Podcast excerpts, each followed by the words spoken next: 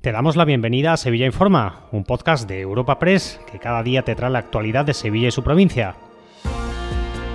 Estas son las noticias más relevantes de nuestra agencia en el día de hoy. Comenzamos este Sevilla Informa, el del martes 28 de noviembre, con la batida de la Gerencia de Urbanismo contra los veladores ilegales. En su comisión ejecutiva ha ordenado a 14 establecimientos que quiten las mesas y sillas que tienen instalados por no ajustarse a la licencia que tienen concedida.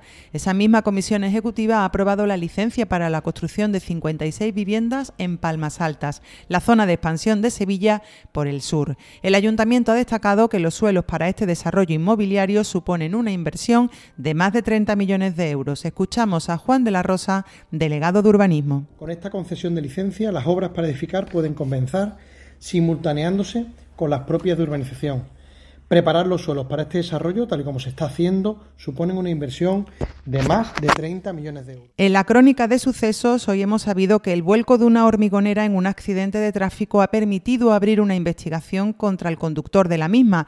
El investigado de 34 años de edad iba borracho y dio positivo en cocaína y anfetaminas. Además, la Policía Nacional ha logrado liberar a cinco personas que eran explotadas en una nave de la localidad de Dos Hermanas. Los agentes lo encontraron semidesnudos en un antiguo congelador industrial donde vivían entre basura y comida podrida. Juan Matorres, portavoz de la Policía Nacional. La nave principal, en evidente estado de abandono, conectaba con una segunda nave a través de un agujero en uno de los muros, estando dicho acceso oculto con sacas industriales de ropa de gran tamaño.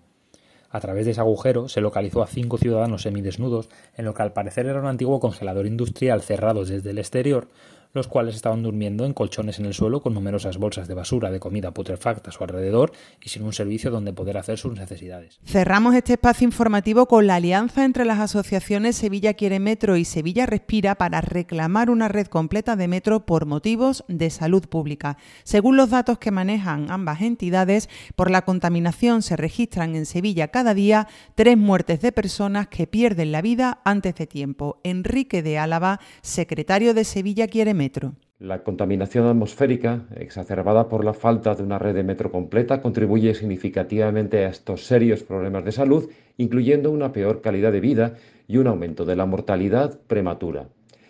Por la contaminación, Tres personas mueren cada día en Sevilla antes de lo que les tocaría por causas naturales. Dos apuntes antes del cierre. Este martes comienza una nueva edición del Salón Internacional del Caballo en el Palacio de Exposiciones y Congresos de Sevilla. Patrimonio ha autorizado un apuntalamiento de bóvedas en la puerta libitinaria del Anfiteatro de Itálica. Te recordamos que puedes suscribirte y descubrir el resto de episodios de este podcast en nuestra página web entrando en europapress.es barra podcast o a través de las principales plataformas de podcasting